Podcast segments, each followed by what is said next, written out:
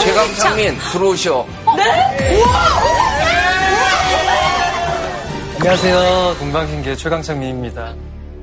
200년 전의 한류 스타 법도를 떠나지 않으면서 또한 법도에 구속받지 않은 법이다.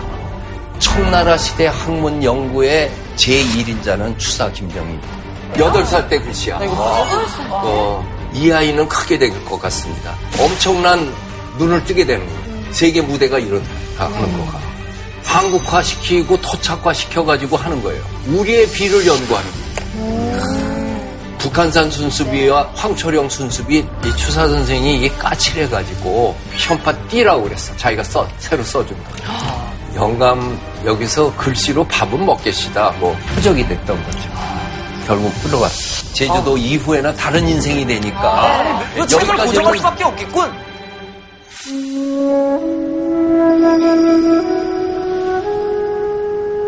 그렇게 까칠한 사람이었으니까 이 귀양살에 가는 거야. 그 귀양살이 동안에 그 모든 것을 수양을 해서 다른 사람이 돼서 돌아와.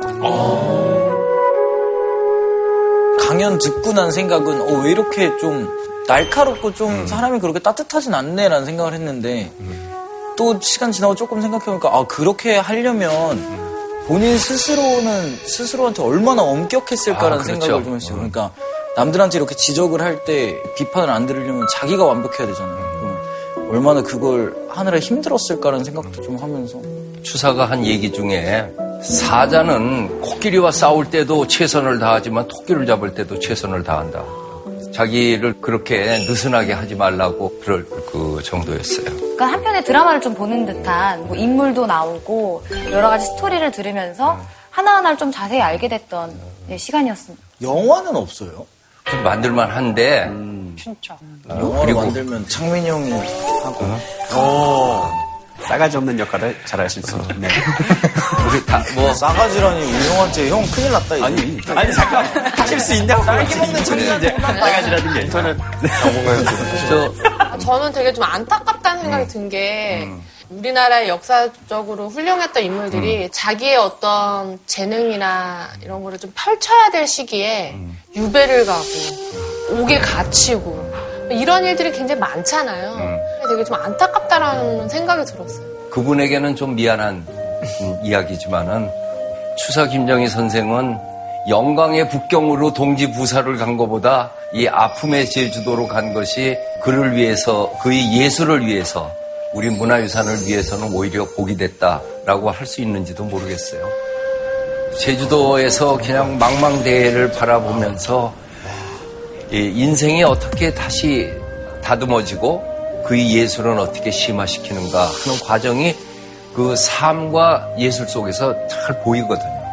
이분 편지 속에서 가장 많이 나오는 거가 탱자나무 가시나무 울타리 안에서의 이 갇혀있는 그 답답함 그리고 가장 힘들게 하는 것이 먹는 것과 친구가 없는 외로움 그게 맞아. 가장 가장 제주도에 맛있는 거 되게 많지 않아요? 지금은 많지.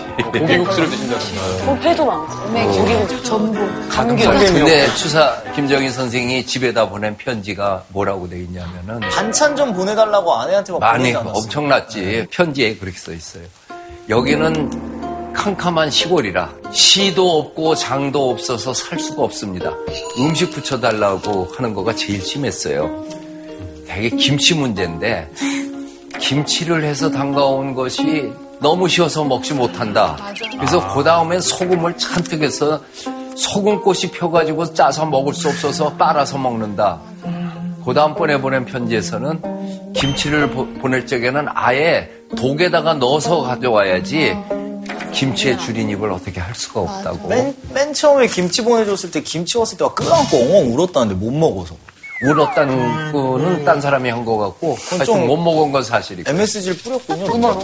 엄청 쓴 거지. 지금이었으면 진경이 누나가 다루실 텐데. 정말 언니가 맛있는 보내주신 우리 엉엉 울었잖아. 정말 맛있는 김치. 쉬지도 않고 짜지도 않고. 어쨌든 정말. 어디 가나 그, 그 지방의 풍토하고 물 이게 맞지가 않으면은 고생을 하는데 저기 뭐 병원이 있어? 약국이 있어? 안화가 폈다. 눈 눈을 안과 안이잖아요. 화는 꽃화자야. 안화가 폈다. 혹시 그게 백내장이 아니었을까 하는 생각도 들어. 이 안화가 없어지지 않는다고. 추사 선생이 어떤 때 심하게 아프면은 편지 속에서 그러나 내가 요즘 하는 일이라고 하루 종일 코 푸는 일뿐이 없으니 어째서 내 내게 이렇게 곤혹스러운 것을 벌을 준단 말입니까? 뭐 이- 이런 안타까운 그 얘기도 있었어요.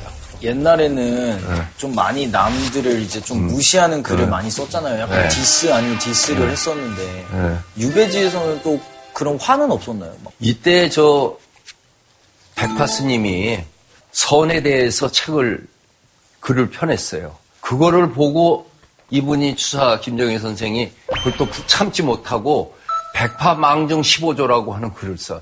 백파가 망령댁에 증명한 15가지. 이분이 써놓은 거를 조목조목 따라서 보조가 그런 얘기를 했다고 하는데 그것이 어느 책 어느 구절 몇 페이지에 나오는 것이냐 근거를 확실히 제시하지도 않고 이야기하는 것이 망정제 3호요.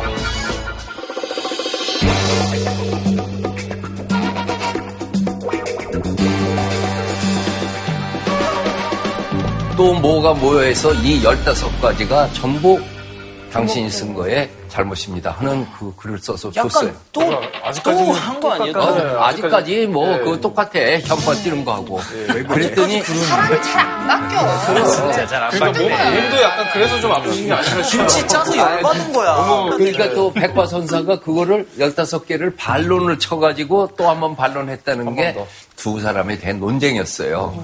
근데 이제 후대 사람들은 누가 옳으냐를 또 분석하는 것이 또 학자들의 일 아니겠어요? 그래서 여러 사람들이 백파망정 15조에 대한 연구라는 글이 있는데 네. 예, 고형곤 박사라고 어, 있어요. 고건 총리 아버님이야. 네. 그분이 쓴 글이 가장 인상적이었어. 망정 15조 논쟁은 무승부. 이렇게 딱. 다른 하나인데 가리키는 손가락이 여럿이니 이 사람이 가리키던 저 사람이 가리키던 다른 하나인 것이었다. 그러니까 백파가 얘기한 거나 추사가 얘기한 거나 결국은 달을 가리킨 것을 놓고 차이가 있었다. 이런 식으로 선학들이 그 이야기하는 거 보면 아, 참 멋있어. 그래서 그 추사 선생님의 그 뭐 성격이나 이런 것들이 뭐 쉽게 바뀐 것 같지는 않은데. 아, 아직 안 바뀌었어. 네, 조금. 결정적인 계기가 있네요. 결정적인 계기가 아내가 죽어요. 아 직 환갑 안 됐거든. 지금 쉬운 다섯 살에 왔는데 아내가 먼저 어, 세상을 떠나게 돼. 애도한 씨가 어떻게 원롭게 호소하여 서로가 내세여 바뀌어 태어나서 천리 밖에서 내가 죽고 그대는 살아서 이 마음이 서름을 알게 했으면 바꿔서 죽어보자. 나 죽고도 살았을 적에 얼마나 슬펐겠는가. 아주 이 처절한데 이거보다 난 더 처절한 거가 우록정을 자셨냐고 그게 좋다고 그런다고 편지를 보냈는데 그때는 이미 돌아가셨는데 모르고 쓴 편지였어요. 제주도에서 편지 하나 써갖고 서울까지 가려고 했을 적에는 걸려요? 몇 달이 걸려서 가 몇 어떤 달이요? 이게 아내한테 보낸 한글 편지예요. 한글 편지. 한글 편지야. 구구절절이 사랑이 넘치고 완전 로맨티스트시네요. 무릇 사람이 다 죽어갈 망정 유독 당신만은 죽지 말았어야 했습니다. 죽지 말아야 할 사람이 죽었기에 이토록 지극한 슬픔을 머금고 더 없는 원한을 품게 된 것입니다. 그래서 장차 꿈으면 무지개가 되고 맺히면 우박이 되어 좋기 공자의 마음이라도 흔들 수 있게 되었습니다. 이렇게 간절했다고 하는 그런 눈물이 난다는 네? 이분은 천상 선생이라 제주에 와가지고서는 학생들도 가르치는 거예요. 아, 또. 제주에서 가르쳤던 학생 이름을 쭉 써보니까 한 30명 돼요. 대정향교, 어, 저기도 갔어. 어, 소나무 있고, 그 대정향교에다가 그 기숙사에다가 의문낭이라고 하는 글씨를 써줬어요. 의문나는 것을 다 물어봐서 공부하는 집이라고. 의문이 있으면 뭐든 물어볼 수 있는.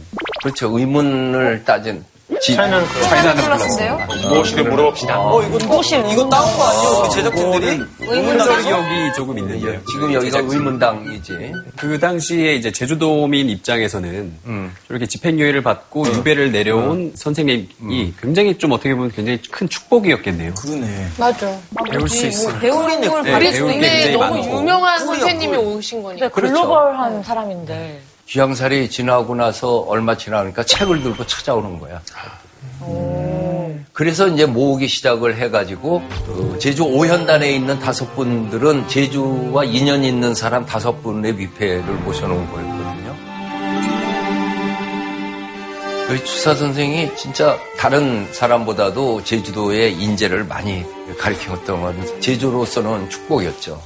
아무튼 제주에 대해서 그 하나씩 그 익숙해져서 가는 중에 이분에게 그래도 인복이 있어서 귀향살이 하자마자 찾아온 게 소치 허련이었어요. 추사 선생이 귀향살이 하는 모습을 제자 소치 허련이 그렸는데 저 그림의 원료는 소동파한테서 나와요.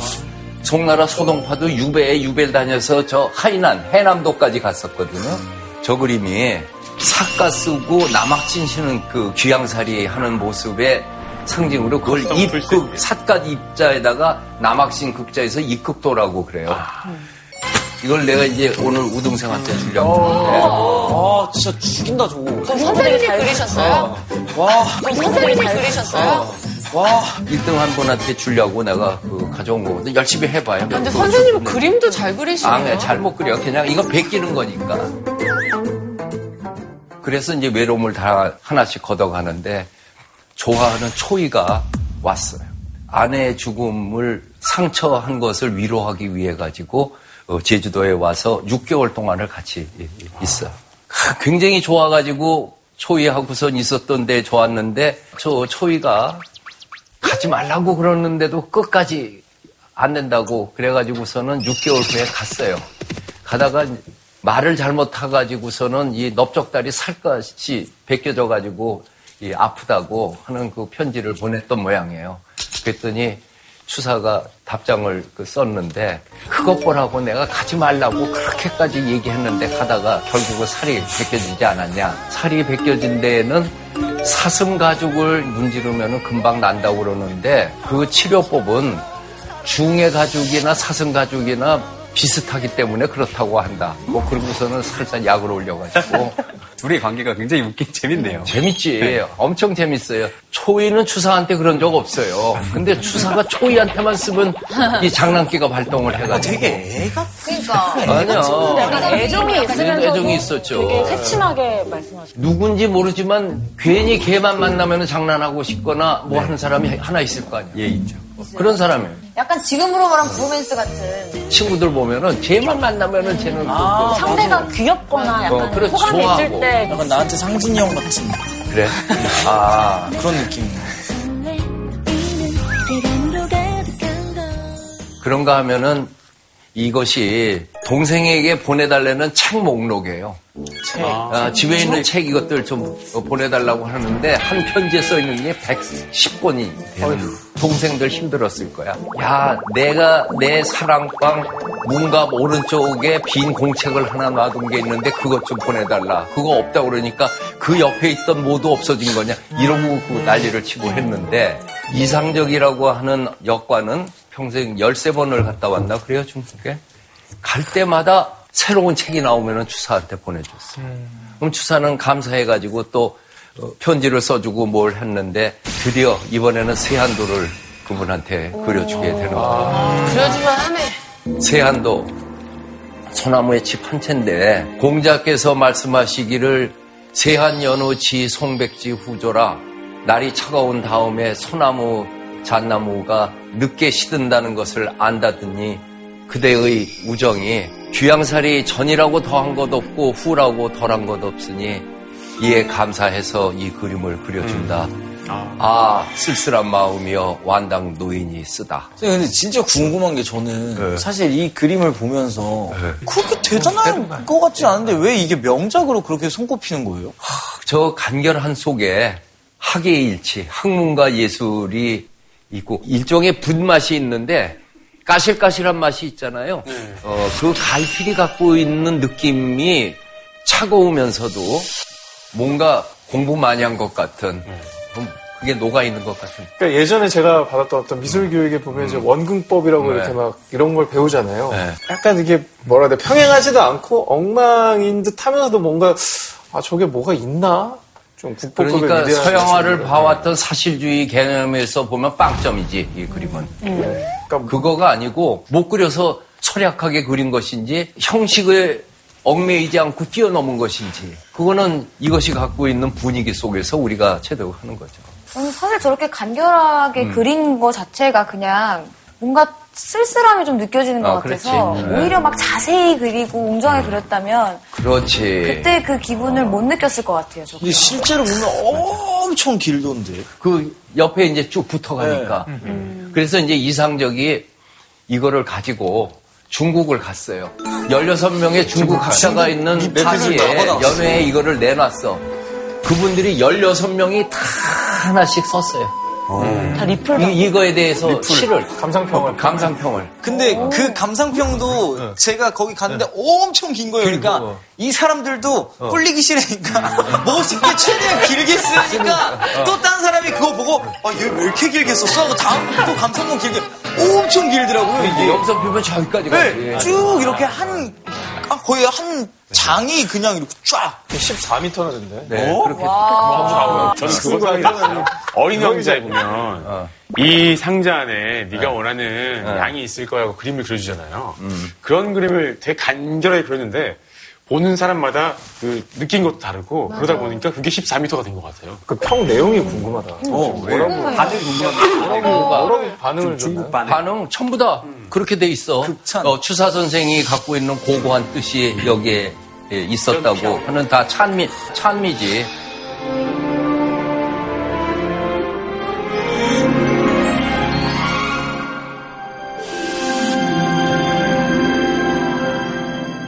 또 질문 있는 게 이제 세안도라는 그림을 이제 이상적이라는 제자에게 네. 선물을 했다고 네. 했잖아요. 네. 근데 그 제자는 왜 그렇게 평가를 받으려고? 그게 교류지. 학예, 학예 교류죠. 그러니까 이상적은 재러 간 거야. 어, 약간 자랑하러 간 자랑하러 간 거예요. 어, 좀 그러면 이거는 그러면 이상적 집안에서 어. 가지고 있다가 가져냈다가 네, 채- 죽고 나서 제주- 아들한테 줬지. 네. 어, 아들이 또 딴 사람한테 팔았는지 어땠든지 또 줬어요. 그래가지고 일제시대 때의 경성민 씨라고 명성황후 집안의 민씨들이 대단해서 서울에 사는 민씨를 경성민 씨라고 그렇게 얘기를 했어요. 그 집안에서 하나 갖고 있었는데 그 집안이 갖고 있는 미술품을 옥션에 경성불학부에 다 내놨어요.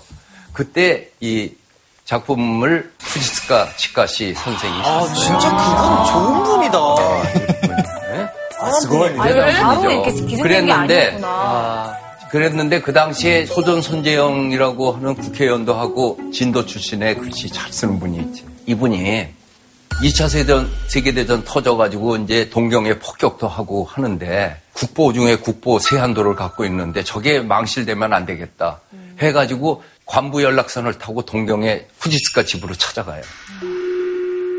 아니 이 전 난리통에 왜 왔냐고 세한도를 저한테 파십시오. 나 이거 사러 왔습니다. 아시다시피 나도 평생 이분을 존경해서 이렇게 갖고 있는 건데 나 죽은 다음에 드릴 테니 빨리 전쟁 공습이 들어오고 시작하는데 가라고. 그랬더니 거기에 여관에 묻고 매일 가서 문안을 드린 거예요. 그러니까 어느 날 아들 아끼나오 아들을 불러가지고 야 아들아 이거는 나 죽은 다음에 소전 선생께 드려라. 네 거가 아니다. 그리고서는 가라고 그랬어요. 그랬더니 손재영 선생이 감사합니다. 그러나 못 가겠습니다. 난 이걸 갖고 가야겠습니다. 그렇지 못 믿지 어떻게 믿어?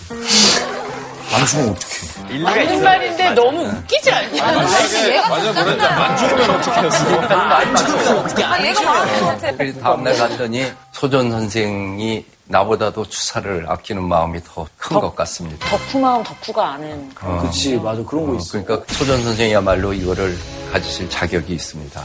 그래서 값을 얼마를 드릴까요? 그러면 백지 수표 달래는 대로 준다는 뜻이야. 그 당시에 수표에다가 사인만 해주면 되는 건데 평생 이분을 존경해서 살았는데 돈으로 내가 팔고 싶다. 그냥 가져가시죠.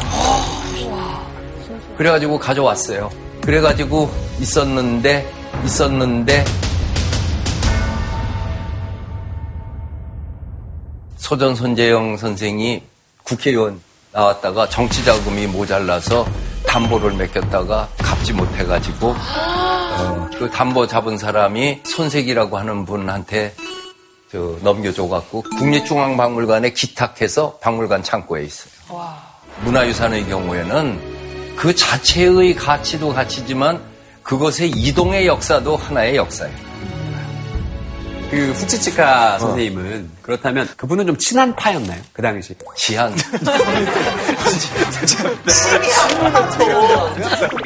어, 그분은 칠한파라기보다 국적을 떠나서 이분은 처음에 청나라가 좋아서 청나라 학문을 연구하러 갔다가 청나라 학문의 진수는 추사 김정이더라 해서 추사로 바꾼 사람이니까 한국을 싫어했을 리가 없죠. 네. 근데 이제 후지지카 교수님한테 그 세안도를 받아온 직후에 사실 1945년도 8월이면 도쿄에 대공습이 있어서 그렇죠. 엄청나게 네. 도시가 불탄 적이 있었잖아요. 그래서 그 이후에도 그 김정희 선생님의 작품들이 거기에도 굉장히 많았을 것 같은데 연구원은 폭격을 맞아서 날아갔어요. 아이고. 그리고 집에 있었던 거가 그 아드님이 2007년에 과천 문화원에다가 다 기증을 해서 완전히 우리한테로 넘겨줬으니까 나는 그래. 후지스카가 있어서 추사 김정희가 다시 살아난 거예요. 진짜. 네, 근데 그 유배하는 동안에 쓴 글 중에 좀 대표적인 것들이 뭐가 있나요? 그렇게 글씨 써달라고 부탁이 많이 와. 대표적인 게 유재 아니야. 심지어는 헌종이 써오라고. 아니 귀양살이는 안 풀어주고. 우린 이거 지- 지난번에 공부했기 때문에 아주 친숙하죠. 네. 예. 낙선제는 추사 선생님의 현판인데 그중에 유재라고 하는 게 있었대. 유재. 저 유재의 뜻풀이가 가슴에 새길만 해요. 기교를 다하지 않고 남김을 두어 자연으로 돌아가게 하고 재물을 다하지 않고 남김을 두어 백성에게 돌아가게 하고 내 복을 다하지 않고 남김을 두어 자손에게 돌아가게 한다. 유배 생활 안 풀어주고 글 쓰, 글씨 써달라고 하면 좀 얄미웠을 것 같은데 그 개인 배시네요. 저 같으면 장난해? 그랬을 거예요. 귀양살이한테 미안한데. 장난하냐고. 근데 이런 질문이 있어요. 이제 추사의 삶도 달라지지만은 글씨도 달라지는데 동주 이, 이용희 선생님 돌아가셨는데 그 선생님한테 한번 물어봤어요. 차이나는 클래스식으로 물어봤지 아주 단도직입적으로 왜 추사체가 제주도 귀양살이 시절에 생겼습니까? 그분이 제주도에 안 갔어도 생길 수 있는 거 아닙니까? 음? 그랬더니 그 선생님이 이렇게 대답했어요. 아마 많이 썼을 겁니다. 써달라고 그래서 쓰고, 심심해서 쓰고, 할 일 없어서 쓰고, 화가 나서 쓰고, 쓰고 싶어서 쓰고, 그 실력에, 그 학식에, 그렇게 써댔으니 자기 개성이 안 나오겠습니까? 거기에다가 예술이라고 하는 것은 1차적으로 남에게 보여준다고 하는 전제 속에서 이루어지는 겁니다. 그런데 귀양살이에서 쓰는 글씨는 남에게 보여준다고 하는 전제 없이 쓸 수 있으니까 자기 마음대로 쓸 수 있었던 거죠. 틀려도 고만인 것이고 누가 비방해도 고만인 것인데 내 마음대로 해볼 수 있다라고 하는 그 창작의 자유가 마음껏 개성으로 피어나갔고 그것이 추사체는 제주도 시절에 개성을 찾았다고 얘기할 수 있죠. 전과 후에 어떤 대표적으로 차이나는 특징들이 있을까요? 있지. 이 무량수각이 대응사 가면서 써준 거 아니에요. 띄어보면 가면서 이쪽 거. 그랬는데 제주도 귀양살이 와서 7년째 됐을 때일 거예요. 동생이 형 무량수각 현판 하나 써줘. 그래서 보낸 게 이 글씨예요. 이게 10년 사이에 이렇게 차이가 났어. 10년 안 됐지. 7년 사이에. 보면은 똑같은 무량 수각인데 이 글씨에서 기름기가 싹 빠져갖고 뼈골로만 들어왔죠. 담백하다. 담백하고 야, 이쪽만 하더라도 지금 저 탕수육기 란자완스키가 좀 이- 있는데 저쪽에서는 완전히 없어. 냉채. 아, 냉채. 탕수육. 냉채 아니, 탕수육. 색깔도 다-. 단무지. 단무지? 네, 단무지. 칼국수. 짜사이, 짜사이. 그래. 추사체의 성립에 관한 천하의 명문이 하나 있어요. 이 박규수 대감이 샤마노 사건 때 평양 감사를 한 분야. 연안 박지원의 손자예요. 추사의 글씨는 어렸을 때부터 늙을 때까지 그 서체가 여러 차례 바뀌었다. 말년에 제주도에 유배 갔다 온 뒤로는 마침내 남에게 구애받고 본뜨는 경향이 없이 여러 대가의 장점을 모아서 스스로 일법을 이루었으니 신이 오는 듯 기가 오는 듯 바다에 조수가 밀려오는 듯 하였다. 그래서 내가 후생 소년들에게 함부로 추사체를 흉내내지 말라고 한 것이다. 그냥 보고 따라 쓴다고 쓰는, 써지는 게 아니, 근데 아니니까. 그 추사체를 이렇게 해석할 수 있는 이분도 대단한 분. 대단하죠. 당대의 안목이었죠. 선생님, 선생님께서도 유배 비슷한 생활을 하셨다고 알고 있는데 유배보다 센 거 했지. 어떠셨어요? 감옥 감옥살 처리를 했어요. 저 74년 3월부터 75년 2월 15일까지 11개월 민청학년 사건으로 들어가서 영등포 교도소 고척동에 있었는데 난 진짜 힘든 거는 책을 넣어주지 않은 거였어요. 책은 보게 그러니까. 그 당시는 그랬어요. 취사도 지금은 책은 제대로 갔는데. 그쵸. 어, 그 당시는 그때 군사 독재 시절에 아주 가혹하게 징역을 살리느냐고 책을 안 넣어주고 성경 그것도 재미없는 신약 성경만 넣어줬어 구약은 안 넣어줘. 그거 뭐 얼마 돼양. 그래서 저 교도관한테 요구를 했죠. 종교의 자유. 나 불경을 넣어달라고. 아, 불경을 좀. 어 그랬더니 하, 참 미치겠어. 불경을 넣어주면은 무슨 뭐 화엄경이나 금강경 해설 이런 책을 넣어줄 줄 알았더니 그게 아니고 천수심경이라고 하는 신묘장구 대다란이 그 수리수리 마하수리 수수리 사다 하는 거 그거 그것만 넣어준 거야. 일부러요? 어? 일부러가 아니라 뭐 아무튼 아무 뜻도 없이 그냥 연불인데 스님들도 못 다 외는 게 많아요. 나모라 다나다라 나마갈랴 바로 기제 세바라야 모지 사다바야 마 사다바야 마가로니까야 옴 살바바 예수 다라나 다라나 다람 나마까라 나 이마말랴 나마까라 나 이마말랴 그게 무슨 이게 말이에요? 어? 인도 말이에요. 약간 선생님. 그렇지. 진짜 지옥- 산스크리트어로 중간에 돼서 지어내신 있는 것. 같은데. 그게 달아나, 달아나. 선생님께는 이상적 같은 친구가 그러니까 있었어요. 선생님 거기서 생활하실 때 좀 아 40명이 같이 있어서 들어온 사람이 절도범 있고 강도 있고 뭐 사기꾼도 있고 별 사람들 다 있잖아요. 저는 절도 15범 404 그놈이 내 옆에 가서 자고 있었어. 사공사. 마음도 훔쳤나요, 선생님의? 선생님의 마음도 훔쳤나요? 마음? 아 진심 언니 진짜 질문. 아, 정말. 아 이게 이제 추산을 어디로 가고 이제 또 이제 매력 있다, 그건 내 매력 얘기 있는 같지만. 질문이었어. 아, 보면 내가 했잖아. 거기서 읽는 게저 한국 회화사 책을 읽고 있는 거를 보고 예. 그 사공사가 나보고 야 나가서 너하고 같이 동업을 하면은 우리 부자 된대. 그래서 뭐냐 했더니 자기가 들어가고 싶은 집은 다 들어가는 거예요. 어느 집이고 그림이 다 있는데 어느 게 비싼 줄 몰라서 못 가져온다. 그걸 나 자, 자기한테 가르쳐 달라. 동업지 같이 절도를 하자고. 사업을 시작하자 그랬어. 비즈니스 예, 그 PPT를 했네요. 얘 나한테 맨날 그 오메가 롤렉스 있잖아. 그거 스펠링 알려달라고 그래서 그거 맨날 다. 그 아, 시계도 좀 좋은 시계 걸로 갖고 좋은 어, 거로. 그분은 계속 정신을 못 차리고 계시네요. 계속, 어, 진짜. 반성을 안 하고 계속 계획짜고 있어요. 그러면 집을 그랬는데 나팔수가 연말에 나가갖고 새 나팔수가 들어왔어요. 그분이 취침 나팔을 부는데 밤하늘에 트럼펫을 불어. 기가 막히게 불어. 이건 전혀 다른 음악인 거야. 어, 음악하던 분이었나 보죠. 그 어쨌든 모르지 우리는 하여튼 그래갖고 죄다 야 이번 나팔수 진짜 짱이다.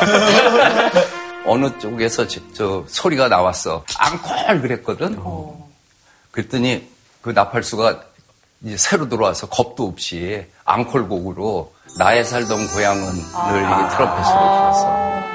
눈물 나지. 눈물 날것 다 같아요, 눈물, 진짜. 눈물 나지. 그랬더니 이제 교도관이 이 도둑놈들이 무슨 낭만이야. 빨리 자. 그래가지고서 이제 조용히 자고 있는데 그 사공사가 그, 그 트럼펫 음악에 감동을 해가지고 야 55 자냐? 그래서 아니 그랬더니 아까 그 나팔수 잘 부른 거지? 그래서 아 눈물 나대. 그랬더니 사공사 넌 이제 올해 나가는구나. 이제 나가면 뭐 할 거냐? 그랬더니 이번에 나가면은 악기점 가서 트럼펫이나 하나 훔쳐다가 그걸 불까 아니야 다 훔치는 생각. 계속 훔칠 생각만 좀 되게 감동적인 얘기가 나 나왔어요. 세상엔 다 자기 거야. 선생님이 그럼 어떻게 보면 투사 김정희 선생님처럼 유배 생활 아닌 유배 생활 또 하셨잖아요. 선생님께서도 뭔가의 깨달음이나 아니면 변화나 이런 것들이 좀 있으셨는지 좀 궁금해요. 난 앞으로 교도소에서 살면은 한국 미술사를 공부할 거라고. 그랬는데 계속 공부하게 놔두지 않고 그냥 나가라고 그러는 바람에 그냥 놔뒀으면 내가 대가가 됐을 텐데 너무 일찍 석방을 추사 선생 같은. 추사 얘기로 돌아갑시다. 네. 해배돼서 올라가는 이제 장면으로 우리 어, 이제 드디어 제주도 유배 생활이 여기서 끝나고 이제 끝났어.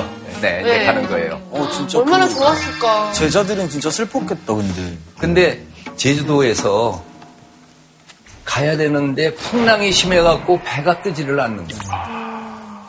그래가지고 추사 김정희 선생이 그 해신당에다가 제문을 올리는 거예요. 추사 선생의 문집 속에서 나오는 글 중에서 어떤 사람이 볼 적에는 가장 못 쓴 글이 그 글이라고 그러고 어떤 사람은 제일 잘 썼다고 그럴 수 있는 글이에요. 뭐냐면은 처음부터 끝까지 신령님이여 나 좀 살려주십시오. 배가 좀 떠나게 해주십시오. 진정성 가게 해주십시오. 내가 이 9년 동안 유배 생활을 하고 이제 떠나는데 이게 무슨 일입니까? 살려주십시오. 그것뿐이 없어. 아무런 비유 없어. 약간 근데 모아지랑이네. 지금 너무 없어 보이는 거 외우는 연구처럼. 뭐만 하면 다 사, 사라지고. 사람이 극한 상황에 극한 상황에 오니까 아무 말이 필요 없는 그것도 볼 수 있어요? 뭐가 글 실력님. 그거 알려주세요. 내 책에 나와. 되게 깨알같이 진짜로. 근데 풀만 내 책에.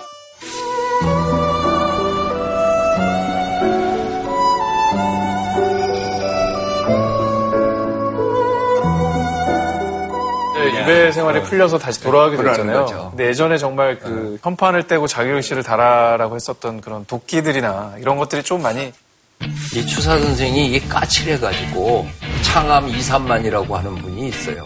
영감 여기서 글씨로 밥은 먹겠시다. 뭐 백파 망정 15조라고 하는 글을 써. 백파가 망령댁에 증명한 15가지 현판 띠라고 그랬어. 자기가 써, 새로 써준. 지금 조선의 글씨가 이렇게 돼 있는 거가 원교 이광사의 악영향 때문에 그런데. 다 녹았지 이제는. 세한도 같은 마음이어를 그 읊은 사람인데 뭘, 뭘 못했겠어요. 올라가는 길은 내려올 때 역순으로 완도를 지나서 일지암 해남 대형사의 초위선사를 만나는 거예요. 진짜 사랑에 넘치는 그 친구 저 사람만 보면 응석을 부리고 싶었던 초위를 만나가지고 초위 여보게 그 내가 갈 적에 뛰어내려는 원교 이광사의 대웅보전 현편 지금 잘 갖고 있나 그랬더니 초이가 나는 물건을 잘 버리지 않는 성격이라 잘 있네 그랬더니 어디 좀 보여주게. 그래서 다시 보여주니까 그때는 내가 잘못 봤네. 내 거를 띄고 그걸 다시 걸리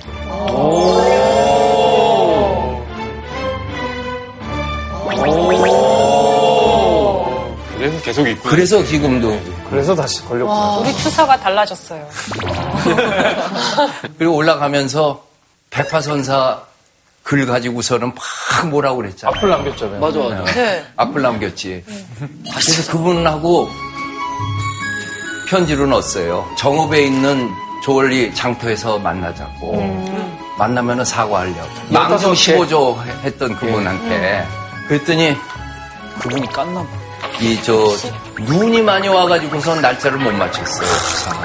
어이구, 나 만나자 그래가지고 나갔는데 안 온 건데. 안 온 거지. 와, 와 진짜 열받네. 그분 입장에서는 지금 두 번 당한 거야. 그분은, 야, 이거 하루를, 하루를 기다렸는데. 진짜 안 나쁜. 진짜 나쁜 놈이야. 진짜 나쁜 놈이야. 아니, 그러니까. 와, 미안해도 근데 눈이 왔으니까 좀 이해해주지 아니 거긴 안 왔어. 아이고. 그때. 그래가지고 그쪽을 보고서 한없이 이 절을 하고 그냥 떠났, 떠났대요. 여기 지금 그 절터에 백파 스님 그 부도가 하나 이렇게 있어요.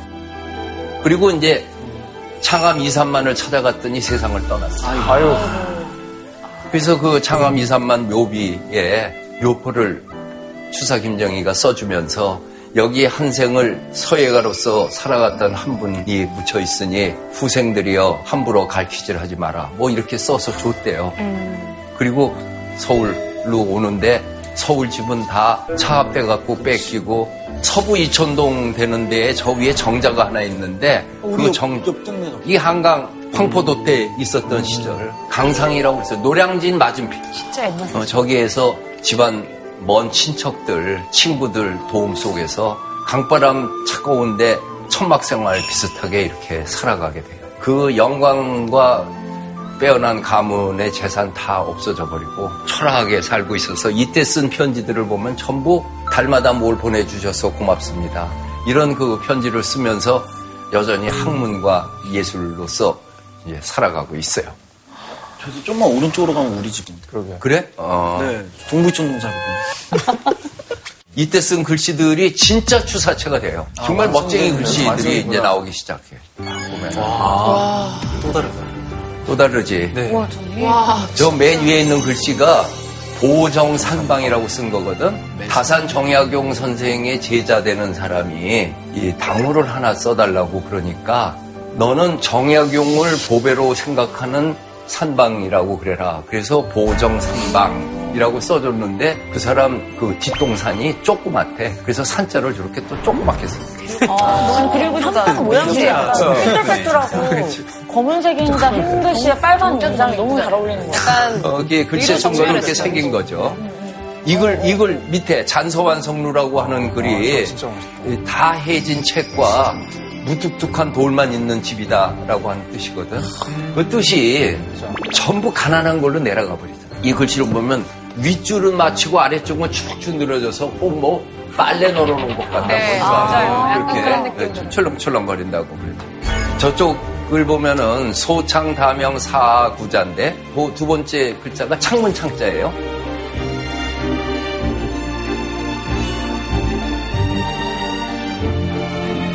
작은 창으로 빛이 많이 들어오니 사 나로 하여금 구 오랫동안 앉아 있게 한다. 근데 진짜 확실히 일전틀 안에서 뭔가 글씨가 그림처럼 이렇게 놀고 그렇죠, 있는 것 그렇죠. 같다는 생각이 저기 들어요. 예쁘다. 앉을 좌자가 쓴 거 보면은 저렇게 생긴 좌자 없어. 근데 쓴 거가 밑에가 흑토 아니야? 네. 흑토에 저 궁뎅이 두 개 그린 거야. 아. 아기들이 그린 것 같은 듯한 자유분방함이 있어요. 근데 어느 틀에 있어. 그죠? 근데 저 저렇게 쓰다니. 궁뎅이를 그리는데 한쪽은 크고 작은 거 보면 이렇게 삐딱하게 짝꿍댕이네. 그치? 완전 너무 모던한 것 같아요. 모던하지. 네. 아이, 아이와 완전 부모님이. 아니라 아이와 엄마가 아닐까. 장난기가 있어서 원래. 사람인지 아니야? 그렇지 않아요? 이제는 이제 도가? 커서 그러니까요. 글씨를 갖고 노는 노는 논 이제 글씨 보는 맛을 한번 그 느껴볼까? 네. 글씨체라는 것이 서체에 따라서도 다르지만 사람에 따라 근데 이게 한석봉 글씨야.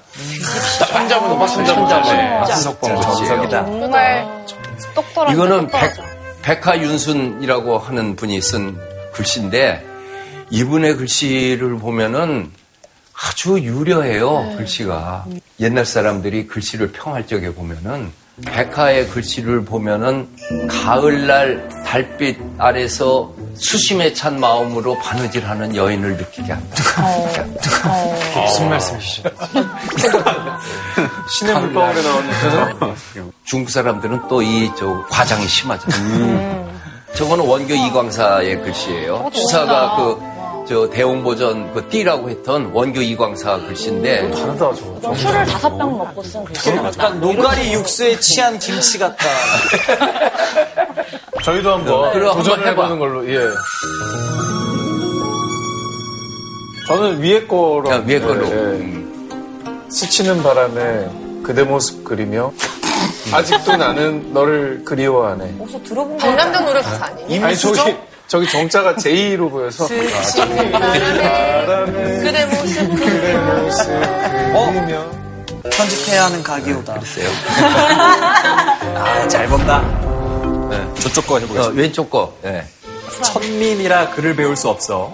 붓과 먹을 빼앗겼지만 주먹 쥐고 일어선 민중의 힘이 보인다. 야, 이거 그렇게 거칠지 않다. 아, 주먹이 아니, 무슨 말인데 이 글씨랑 다른 것 같아. 이렇게 딱 이런 게 있잖아요. 아, 방자가 말은 멋있지만 글씨랑 주먹과 다른 얘기인 것 같아. 그렇게 느낄 수도 있지 뭐. 누구든지 뭐 준비된 사람 있으면 한번 쏴봐. 어린 아이가 음. 어른이 되고 싶어. 부모 옷을 입고 나왔지만 그 아이의 태를 벗을 수 없구나. 아, 좀. 기가 막히다. 아, 아, 기가 막 무슨 얘기를 할까 바로 얘기하는 거. 기가 막히게 안 했으면 진짜 좋았는데. 아, 왜냐면 저딱 첫 번째 저걸 보면은 약간 글씨가 되게 아이 같잖아요. 근데 뭔가 또 어른이 쓴 것 같기도 하고 그래서 이제 아이가 어른이 빨리 되고 싶어서 부모의 옷을 입고 나왔지만 여전히 아이의 태를 벗을 수 없는 순수함이 있구나. 또 하나 해볼까요, 선생님? 네, 진짜. 시간이 많이 지나 예전 모습이 그리워 붓을 잡고 글을 써보았지만 날카로웠던 난 없어지고 끝이 뭉뜩해져 버렸구나. 높은 산 바람이 부니 하나하나 떨어져 나가도 그 중심은 흔들리지 않는다. 크, 진짜 잘하네. 어머. 잘하네. 뭐지? 역시 래퍼야. 아니 그냥 누르면 나온다. 뭐지? 누르면 하나씩 나와. 창민, 한- 저쪽 걸로 한번 해봐, 그러면. 아 근데 앞에 제가 했던 게 너무 세서 형이 부담이 돼. 그 나이가 많은 할아버지께서 이제 손자 손녀가 밖에서 노는데 돌이 많으니까 돌 조심히 살펴가면서 조심히 놀아라 라고 온화하게 얘기해 주시는 듯한 그런 아, 이미지가 느껴지는 것 같아요. 멋있다. 그죠? 할아버지. 여태까지 들은 것 중에 그럼 선생님이 저희가 한 것 중에 어떤 게 그래도 가장 괜찮다 하는 게. 있나요? 그쵸? 한게 제일 좋아. 이건 인정해야 돼. 선생님, 딘딘 뭐 했죠? 어? 해봐, 다시. 딘딘 진짜 배웠죠. 선생님 이러시면 안 되죠. 진짜 뭐만 해도 딘딘이셔. 뻔해, 뻔해. 추사 선생 호가 추사가 있고 완당이 있고 이렇게 쓴 호하고 문자가 100개가 넘어요. 거진 200개가 돼. 선생님, 근데 왜 저- 그 많은 호 중에 음. 추사 김정희로 많이 알려져 있잖아요. 초- 초- 완- 최초의 호가 추사였어. 아. 저 뜻을 좀 알고 싶어요. 가을 가을이고 역사고 그러니까 참 냉엄한 거지 차갑고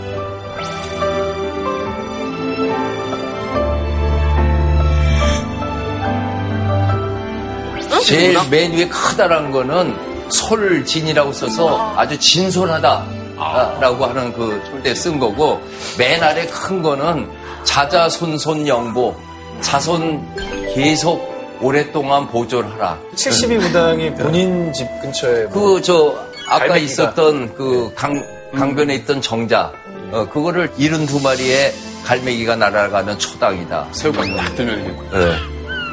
여기에 있는 수졸삼방이라는 거가 저 추사 선생의 도장을 그대로 내가 그 위조하신 건가? 어, 그대로 파서 나 찍은 건데 조란 것을 지키는 산 집이다 이런. 아, 저 좋은 사 그러니까 테크닉이 있는 교한 것을 지키는 게 아니고 어리숙한 것 같지만은 그 속에 모든 게 들어있는 조람. 거. 어찌 보면은 창민 선생님께서 굉장히 유명한 호를 가지고 계시잖아요. 그렇죠. 진짜 최강, 최강, 최강. 최강이라고 하는. 아 근데 진짜 그 호는 궁금한- 직접 만들었어요? 아니요, 애, 애석하기도 제가 만든 게 아니라 이제 저희 회장님 이제 쌤께서. 선생님 뭐 애석한 건 아닌데 그럼 윤호는 뭐야? 윤호. 윤호 학생 할 때 윤호? 유남, 유남. 아 진짜? 네, 나는 저 동방신기가 최강 창민으로 들었어요. 그랬는데 내 머릿속에 기억하기에는 최강이라고 기억이 안 나고 막강이라고 기억이 나. 오늘부터 그러면 우리 영신 연구원한테 특별 게스트를 찾는데 막강 창민 어떠냐 그랬더니 뭐 막강 창민 신창민이요? 그래 막강창. 아 미안해요. 아 미안해요. 추사 선생이 세한도 이외의 산수화는 몇 점 안 그렸어요. 그 대신 화가로서 추사라고 할 적에는 난초 그림은 누구도 따를 수 없는 또 높은 경지가 있어요. 나 진짜 난초를 난초 그림을 보면은 왜 좋다는 건지. 원래 난초는 그냥 착 늘어지는 맛으로 그리는 거 아니에요?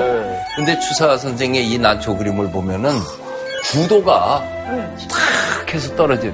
추사의 난초는 난초 그림이 저 카실카실하고 저 돌에다 새긴 것 같은 글씨 맛이 어울릴 적에 멋이 있어요. 글씨 빼버리고 난초만 그렸을 적에는 이 강약의 리듬이 안 맞아. 아, 저걸 다 같이 글씨랑 보는 거고. 그래서 다 작품으로 보는 거지, 합쳐서. 그러니까 확실히 느낌이 딱 달라요. 다르죠. 저 너무 뭐 진품명품에 나올 것 같지. 진품 명품의 정도에 나온 게 국보급이라 아유. 제 최고의 찬사였어요. 최고의 찬사. 제가 아는 최고의 찬사. 가격 없음이지. 네. 가격 없음이지. 멋지다. 선생님 근데 저기에는 왜 이렇게 도장이 많아요. 그리고서 추사 선생이 기분이 좋아서 갖고 있는 거 다 찍은 그 다음번에 있는 도장은 역대로 소장가들이 자기 감상회를 또 찍었어요. 아, 그래도 되는 어, 거예요? 그 중, 중국 그림에는 굉장히 그게 많은데 우리나라 그림에는 그 예가 그렇게 많지 않아요. 감상인을 갖고 있던 사람이 찍어 놓는데 그거가 멋이기도 하고 이 프로비넌스 좋아요 한번 인증 같은 거. 좋아지 그렇죠 좋아요 누른 거지. 그럼 작품에 하는 거. 그랬는데 동양화의 매력인 뭐 구룡산인 진장, 구룡산인이 지- 저 보배롭게 간직했다 뭐 이런 것도 있고 난 그거 그 도장이 참 마음에 들어 그 누군지는 모르겠는데 감상인을 딱 찍었는데 감상인이 증경아한 즉 아유라고 찍었어 번역하면 내 눈을 거쳐간 것은 내 것. 오, 멋있다. 멋지.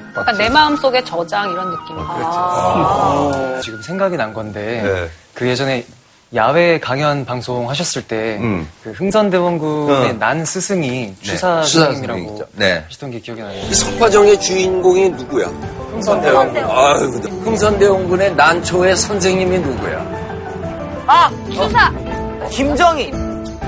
어, 진짜 우리 방송 너무 많이 봤네.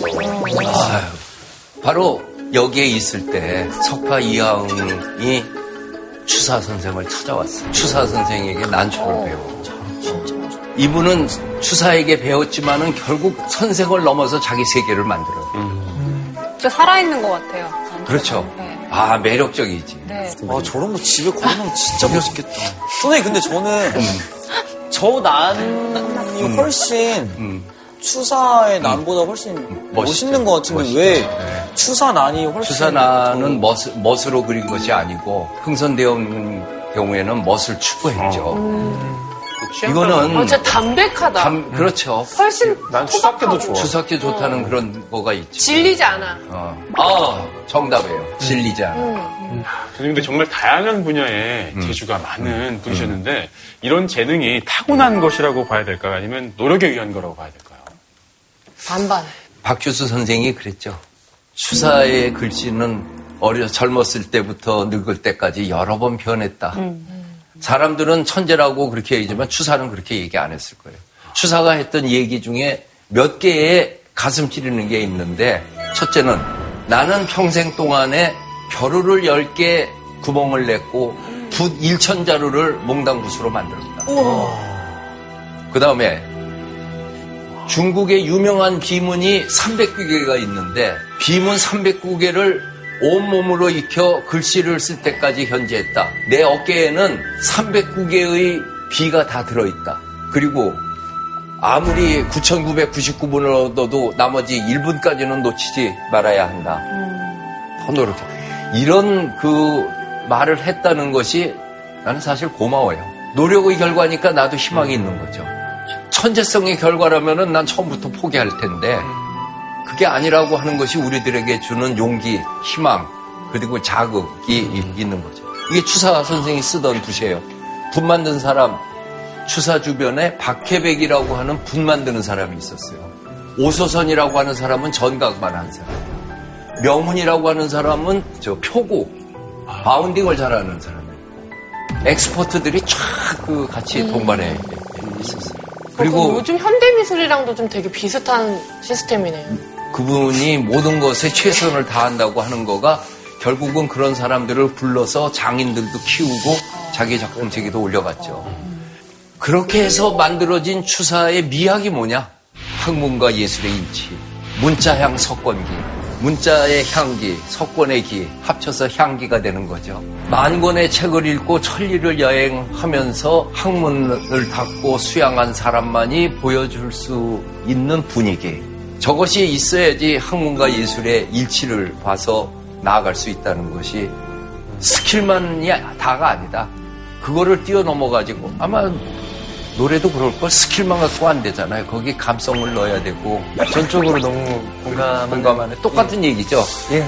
지금 강연을 계속 들으면서 아 진짜 예술이든 뭐 학문이든 결국엔 자기를 찾아가는 여정이구나. 그렇죠. 그리고 하나의 목표 네, 이상 그런 생각이 들었습니다. 그랬는데 아이고 아이고 헌종이 죽고 철종 이 강화도령이 오잖아요. 그래서 제사를 지내는데 왕실의 제사가 어마어마하게 복잡해요. 그거 갖고 논쟁하다가 권돈인이 폈던 예론이 져요. 그래서 권돈인을 귀양살이를 보내. 그 배후에 추사 김정희가 있었다고 또 누가 이야기를 해가지고 추사 김정희는 북청으로 귀양살이 가고 또 이번에는 제주도가 아니라 북청 함흥 넘어서 북청으로 귀양살이를 가요. 가면서 추사가 하는 얘기야. 하늘이여 나라는 존재는 도대체 어떤 존재란 말입니까? 내가 왜 이, 런 모함을 받아야 됩니까? 아, 이제는 날카롭게 살지도 않았고 어. 예전에 그럼. 그 부드럽게 예. 이 시련으로 또 한 번 바뀌나요? 바뀌 다시 날카로워지죠. 무의거가 그래가지고 이게 이런 집을 너와 집이라고 그러죠. 너와 집에서 이제 귀양살이 1년을 살게 됩니다. 추사 선생이 제주도 귀양살이 끝나고 나서 또다시 북청으로 귀양살이 오는 것을 보면서 왜 최재공이 북글씨 쓰면은 그렇게 인생이 고달플까라고 얘기했는지 아, 떠오르는 네, 면이 맞아요. 있어. 영의정을 지내는 최재공 대감이 이 아이가 필시 글씨를 쓰면은 천하의 명필로 이름을 남길 것이다. 그러나 그렇게 예술의 길로 글씨로 나아가면은 인생은 대단히 고달플 거다. 학문만 해도 천하의 이름을 날길 거다. 예술가는 기본적으로 감성을 그게 바라는 직업이에요. 다른 사람보다도 더 앞서서 그 나타나는 경우가 굉장히 많아요. 근데 학문하는 사람은 그렇지가 않아. 이거는 분석이기 때문에 자기 감성을 억제를 해. 자기를 계속해서 조심을 하고 분석하고 종합을 하거든요.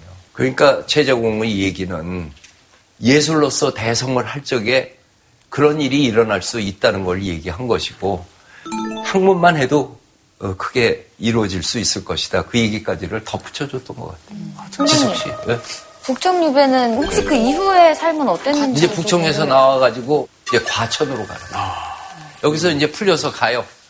과천에 와서 살던 데가 과지초당인데 나저 집을 보면은 조금 속상해요. 너무 소박. 초당이었는데 기와집으로 보고를 했어. 아, 복원을. 그 본래 이제 추사가 살던 집은 다 바뀌고 바뀌어서 30년 전에 갔더니 이런 풍경이었어요. 아무것도 없고. 근데 거기를 과지초당이라고 해서 참외밭의 초당이라고 그랬거든. 근데 갔더니 여기 참외들이 이렇게 있더라고. 이렇게 아무것도 없이 썰렁한 거에 비해서는 또 있는 것이 더 어, 나은 것 같기도 한데 기왕이면은 이 분위기도 유지하면서 그거는 또 옆에다 했었으면 하는 그런 생각이 들어요. 이때에 이제 추사 선생은 더 무르익어 가는 거예요. 이 과천시대 대표작을 보면은 산숭해심 유천희해 산은 높고 바다는 깊네 하늘에서 논 일고 바다에서 희롱하고 이게 굉장히 화려함으로 갔다가 다시 뭐 정말 아이 같은 단순함이지만 네. 뭔가 궁극의 멋이 있는 것 같아요. 이 우리가 얘기하는 추사의 명작은 다 이때 쏟아져 와, 근데 진짜 멋있다. 보시죠. 이게 절집에다가 암자를 써주는데 저거 진짜 멋있다. 저 어, 소요암, 자묘암 이 글씨를 보면은 굉장히 자묘암에 묘자 쓴 거 보면 아주 맵시 있죠. 와 진짜 어, 저쪽은 그냥 칼로 탁탁 쓸어낸 것 같은데도 멋은 멋대로 유지하고 있죠. 어 이거 진짜 멋있다.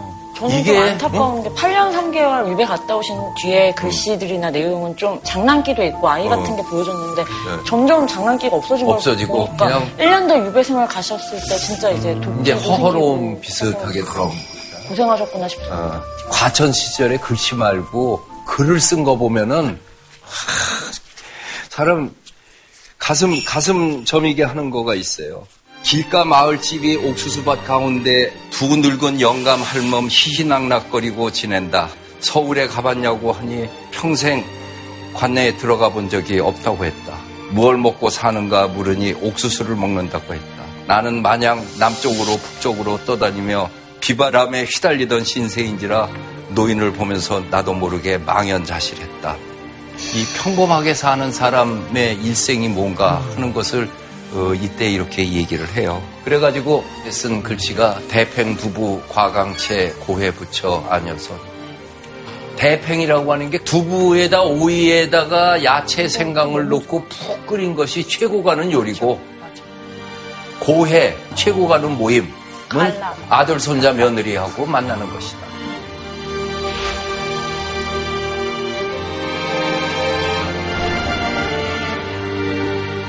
난 이 도장이 기가 막혀요. 불계 공졸인데 안일 불자 개는 계산한다는 개자고 공은 잘했다는 거고 졸은 졸하다는 거야. 잘했는지 못했는지 계산이 안 돼. 아, 불계 공졸의 경지. 그 어떤 경제? 아까 우리가 봐온 글씨들이 해탈의 경지죠. 어, 그렇지. 그런 경지로 이제 가, 그 도달하는 거죠. 예전에 현판 떼고 다니셨을 때랑 정말 다른 태도. 다르죠. 다르죠. 이, 이 뒷부분이 없으면은 추사 김정희 선생은 그렇게 위대해지지 않았고 현판만 띄고 말았어요.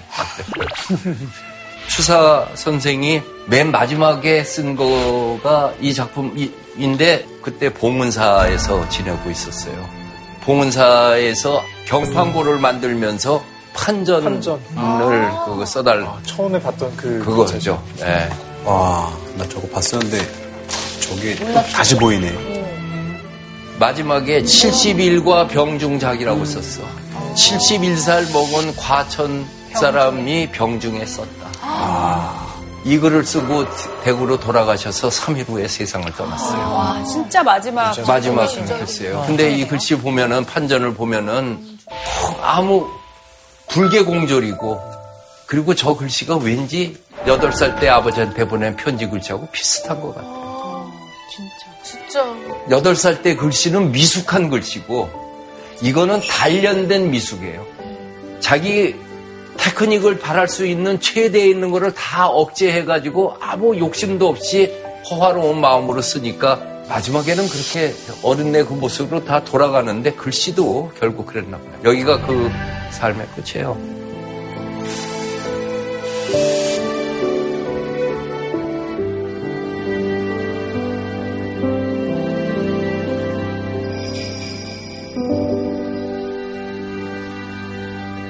나는 추사 김정희에 대해서 이런 생각을 했어요. 18세기 겸재정선 단원 기몽도 하, 뭐 아름다운 준봉들을 경험을 하다가 거기가 정상이라고 생각했어요. 근데 거기서 딱 보면은 저 멀리 추사 김정희가 있네. 누가 러시아 문학사를 속에서 그랬어요.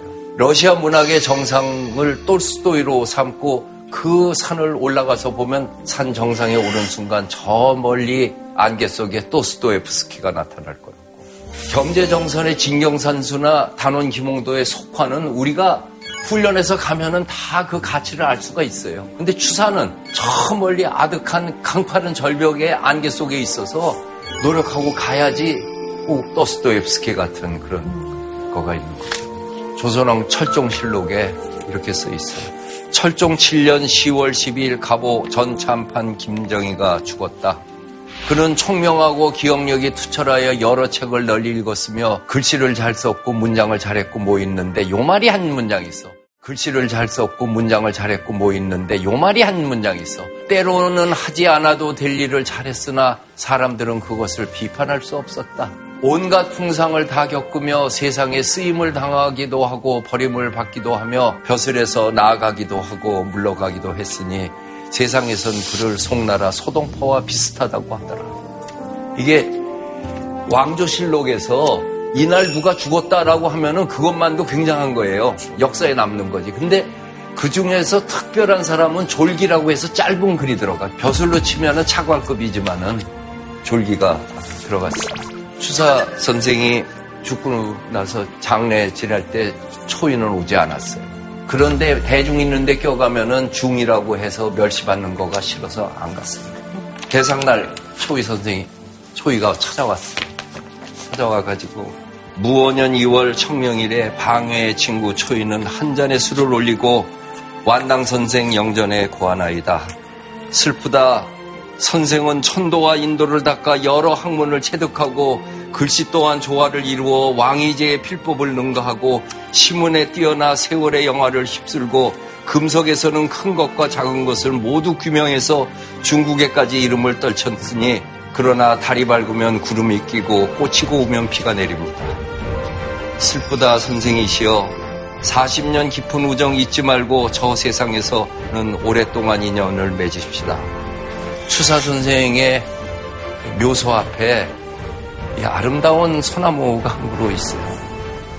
바로 고택 옆에 묘소가 있는데 지금 현재 있는 소나무를 보면은 소나무 가지가 두, 두 가지로 저렇게 돼 있는데 30년 전에는 소나무가 이랬어.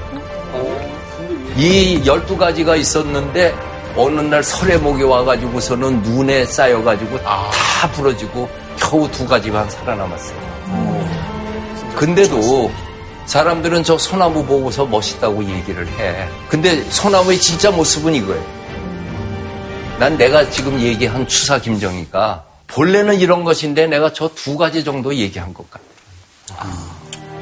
누군가가 더 연구하고 연구해가지고 저 나머지도 다 복원해가지고 추사 김정희의 그 예술 세계를 더 높은 차원 속에서 간직을 해가지고 단순히 서예가가 아니고 200년 전에 세계를 무대로 해서 그 높은 경지에 그들과 맞짱 떠가지고 한치 꿀림이 없었던 그런 위대한 예술가였다고 하는 것을 기억해 줬으면 하는 얘기가 있고 마지막으로 내 마음대로 그 믿건 말건 내 주장을 핀다면은 중국 서예사, 동양 서예사 전체 속에서 추사의 위상을 얘기하라면 진나라 시대에는 왕이지가 있었고 당나라 시대에는 구양순이 있었고 송나라 시대에 소동파가 있었고 명나라 시대에 동기창이 있었으면 청나라 시대에는 대표하는 사람이 누구냐?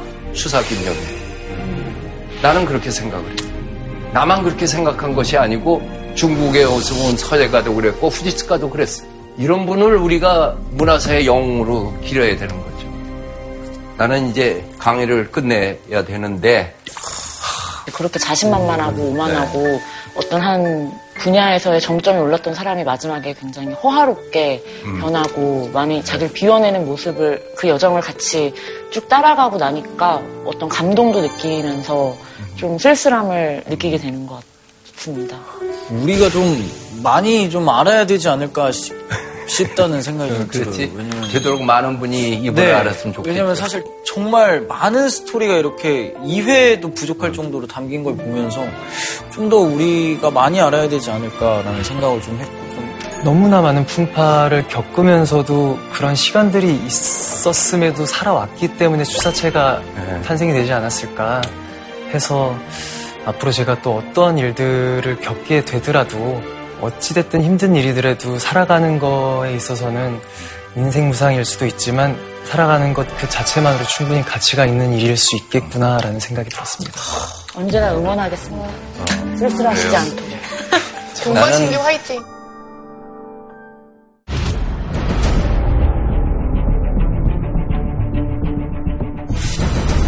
1 3 0여 개의 마을이 불타고 기관총으로 드르르 써. 그냥 대량 학살하는 거예요. 처음 들어요, 좀. 왜 이렇게 많이 알려지지 않았을까요? 험끗하고 이제 발설을 하면은 고문하고 왜 때리고 이 사삼 사건을 금기의 영역으로 묶어놔버려요. 사삼의 학살보다 더 무서운 것은 우리 국민이 사삼을 잊어버리는 것이다. 그냥 망각을 해서는 안 된다. 제주 사삼은 대한민국의 역사입니다.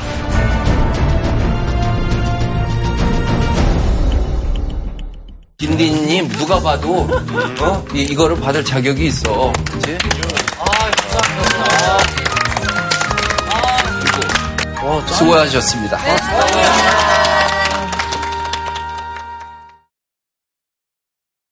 JTBC